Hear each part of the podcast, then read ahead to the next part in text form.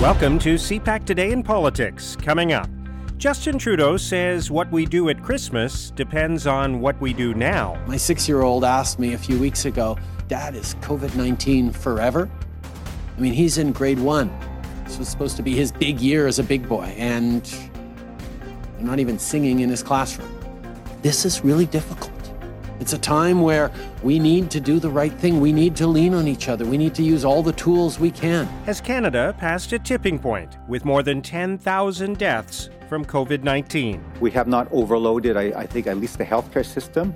But you can see in certain parts of the country, we are starting to cancel elective surgeries because uh, uh, beds are being filled up by, by COVID 19 patients. So that certainly is concerning. And a new poll suggests most Canadians don't want an election until at least 2022. The stability and certainty of a, even an imperfect government, one that tends to make a lot of stupid mistakes like the Liberals do, um, is still better than the uncertainty of knowing, you know, who might just come sailing in.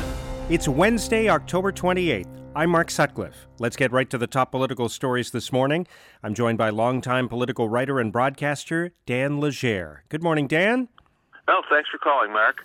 So let's talk about where we stand with the coronavirus pandemic. We've passed 10,000 deaths in Canada. The Prime Minister is saying that, first of all, he said it really sucks. Uh, he's also saying that we may not uh, be able to celebrate Christmas the way we're, we're accustomed to with big family gatherings. Uh, we've already, of course, ruled out doing that at Halloween in most parts of the country. So, uh, what do you think about this? Uh, this pandemic that I think for a lot of Canadians is lasting much longer than they thought it would, at least the lockdown that results from the pandemic. Well, one of the hardest parts about this whole experience is is its kind of unknown uh, nature. You know, where we're always off in an area of uncertainty, and uh, people. It's human nature to dislike uncertainty. Most of us can't stand it. We like the stock market and places like that um, are repelled by uncertainty. And um, when this whole pandemic got underway, uh, less than a year ago, it seems like forever now, but uh, less than a year ago, um, we had no idea what was going to happen. And I remember reading about these predictions of second waves and uh, and all this and thinking can that really be true but it is true and we still don't have a vaccine we still don't have um, a direct therapy uh, or treatments that, that are effective, you know, other than really last ditch uh, types of uh, approaches. So there's still a horrible uh, reign of uncertainty that faces us all. And uh, now Christmas dragged into it. I mean, every single event in our family lives and our public lives is going to go through um, this same sort of uh, meat grinder of uncertainty and change that is brought about by the uh, by this COVID uh, infection. And the prime minister right is right. This sucks. Everyone feels that way. Yeah, and uh, it's not going to change, as he points out, unless people start behaving differently. But I think one of the questions people are asking is is uh, how much of this is being driven by bad behavior, and how much of it is being driven by the fact that, for example, schools are open again in many parts of the country, that that other institutions have returned to normal, and that there's an inevitable rise in infections that results from returning to normal activity. Well, I think it's both, Mark. Uh, you know, there's uh, a natural human tendency to want to return to normal day to day life. Uh, we all want that, um, and a lot of governments uh, are, are quite prominent in urging return to normalcy, so to speak. Um, so, you know, having schools open is obviously a, a troublesome uh, question. I know that the stress and strain on on teachers and staff seems to be off the scale because they're suddenly arbiters of public safety, which is you know not really in their job description normally. Um, and uh, but at the same time, there are uh, flare-ups and people who are disregarding uh, the norms that most of us are accepting. Uh, you know, there's a controversy here in Nova Scotia this week because a group of surfers from Quebec came down to take advantage of the fall gales and the big waves and they came through without isolating, and uh, you know, so make, people are mad, and uh, people are saying, well, the rest of us have to pay attention to these guidelines and rules. Why don't they? So there's there are continuing, I think, and persistent examples of this. And you know what? On social media, you still see people saying, "Oh, this is all just a hoax," or "It's just way overblown. It's only the flu, etc." And it's that type of mentality, I think, that's going to help drag this out much longer uh, than it should. All right, let's turn to where we stand politically. There was a new poll out yesterday that showed the Liberals at 38%, the Conservatives at 32. Of course, at 38%, that's getting the Liberals closer to the number they would need for a majority. Um, there are there was another poll that showed that Canadians don't want an election until at least 2022. I find that an interesting poll because most of the time people don't say they want an election even when an election is is coming. Uh, that's not the typical preference of Canadians to, to say, bring it on, let's have an election campaign. Um, so, given what happened in the by election results this week, uh, yesterday, Green Party leader Annamie Paul was saying her result in the election, her performance should serve as a warning to the Liberals. But there's been a pattern of incumbents winning in provincial elections and in the two federal by elections recently. What do you think that all adds up to? Well, I think there's a, you know, uh, people want some certainty. That I don't think they necessarily want to overturn the government in the middle of a pandemic, either provincially or federally. Certainly, those are the results as they seem to play out in uh, in the provincial elections that have been held. Um, you know, the the stability in the polls, because that's really what we're seeing. I think in that 38 number for the Liberals is stability. It's been a similar number, you know, 35, 36, 37, 38, and the Conservatives and the NDP both seem to be stuck in a trading range as well. So there's no, you know, great throw the buggers out type movement going on right now. Um, and the stability and certainty of a, even an imperfect government, one that tends to make a lot of stupid mistakes like the liberals do, um, is still better than the uncertainty of knowing, you know, who might just come sailing in.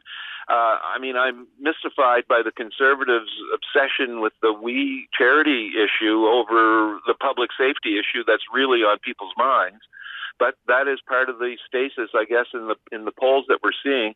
So yeah, you know, unless you get a situation where people really want to get rid of the current government, I think, like say 2015 to get rid of Harper, um, there isn't uh, often a big urge among the the general population to have an expensive election and have a bunch of politicians breathing in their faces for uh, for a month. So, you know, yeah, yeah, we're we're willing to go along with the bad situation as long as we feel um, there is uh, some certainty and some stability in the situation. If that goes away, uh, people might very well want an election, and uh, you know, so the Liberals really have to up their game. Uh, otherwise, I I think their support's just going to slowly drain away. All right, let's turn to the U.S. election, which is six days away, and what it means for Canada. Uh, to what extent do you think the government is preparing now for the two possible outcomes of that election? I suppose there are multiple outcomes if you take into account the fact that the the the uh, result might be disputed, but uh, ultimately it's going to be Donald Trump or Joe Biden who is president in 2021. And there are people saying that while a lot of Canadians would favor Joe Biden as president, uh, that there are uh, problematic elements for Canada to his platform. So, is the government, do you think, preparing for that? Well, yeah. I mean, I, I think they're prudently preparing for that. Uh, you know, the Boffins over at uh, Foreign Affairs would be preparing the briefing notes, uh, laying out the different uh, possibilities of a Trump or a Biden victory. Um, but I think, you know, in terms of how ordinary Canadians feel, I mean, poll after poll after poll uh, demonstrates to me that people loathe Donald Trump. They think he's nuts and that he's unfit to be president of the United States. I personally think that too. And, you know, I, I think most right thinking Canadians are just scratching their heads at what's going on in the United States. I mean, we all know the place. We travel there. We have family there. And everything is just seems to be turned on its head. So, you know, at least if Biden is elected or if Trump is reined in at the very least, you're going to be able to hopefully proceed again with rational trade talks, you know, without all these tariffs being, you know, sort of thrown on at at a moment's notice and at the whim of the president. Uh, you're just going to have a more reliable foreign affairs. NATO might be able to get back and patch up some of its differences, and you know, the whole world, I think, will breathe a sigh of relief that you don't have this. Uh, flaming cannonball bashing through uh, you know relationships around the world. So you know consistency alone is a good thing. Canada is a country in its foreign affairs that likes and appreciates reliability among its partners and friends. And um, you know, we haven't had that from our most important partner and our and our most dangerous friend for the past uh, almost four years. And it's uh, I think high time for that to change. It, it means a lot when you can just pick up the phone and talk to somebody and get a reliable answer and you can't do that with the Trump administration uh, in Washington. All right, Dan, great to have your comments on all of this today. Thank you. Okay, Mark, thanks for the call. That's Dan Legere, longtime political writer and broadcaster. Over the past months, years, and decades, uh, our systems have uh, consistently failed uh, to adequately protect and support uh, Indigenous peoples and racialized Canadians. And the RCMP has certainly been uh, part of that. Now, here's what political columnists and commentators are writing about today. In an editorial, the Toronto Star argues the government must either back the RCMP commissioner or replace her. The Star writes Does the government have full confidence in the leadership of Canada's National Police Force? At this point, it's far from clear and that's a problem at a time when the RCMP is under intense criticism. The Prime Minister has had multiple opportunities to put doubts to rest, but he hasn't taken them. Either get Commissioner Lucki on the road to success and make it clear that you back her, or clear the decks by bringing in fresh leadership. In the Hamilton Spectator, Fred Hahn argues in times of crisis, government must spend, not scrimp.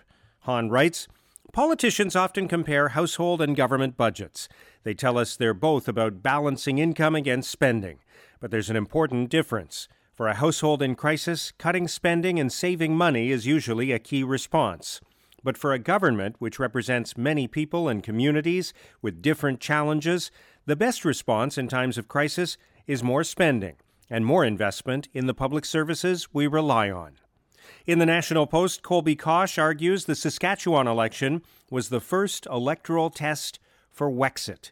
Kosh writes The Buffalo Party of Saskatchewan ran only 17 candidates in particularly friendly ridings and has not yet been able to hold a convention of any kind. It was practically the definition of an improvised effort. Despite this, on the basis of Saskatchewan's preliminary vote count, they are now the province's third most popular party. Four Buffalo Party candidates finished in second place, ahead of the New Democrats.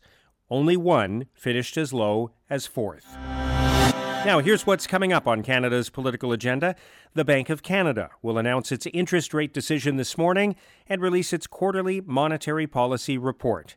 CPAC's Martin Stringer has more on that. Mark, at 10 a.m. Eastern Time, Bank of Canada Governor Tiff Macklem will announce the bank's trend setting interest rate. Then at 11 a.m., he will host a video conference call to discuss the bank's monetary policy.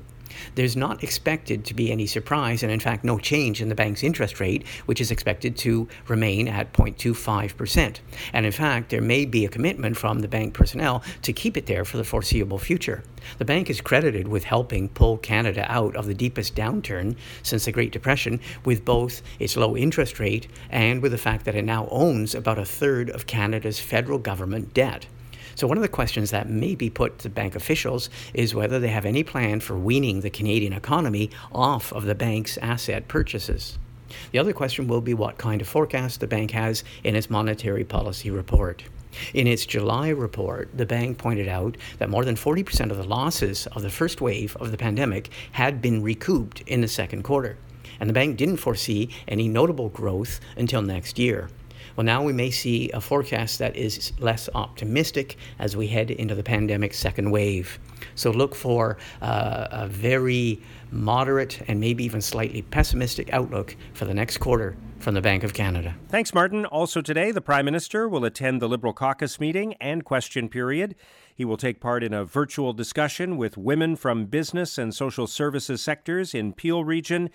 The discussion will be moderated by Minister of Diversity Bardish Chagger. Deputy Prime Minister Chrystia Freeland will deliver a virtual keynote speech to the Toronto Global Forum. She will attend question period before speaking virtually to the Chamber of Commerce of Metropolitan Montreal. The Conservative National Caucus will meet in Ottawa, and Small Business Minister Mary Ng will speak at the virtual trade mission to South Korea. And that's CPAC Today in Politics for Wednesday, October 28th. Tune into Primetime Politics tonight on CPAC for coverage of all the day's events. Our podcast returns tomorrow morning. Have a great day.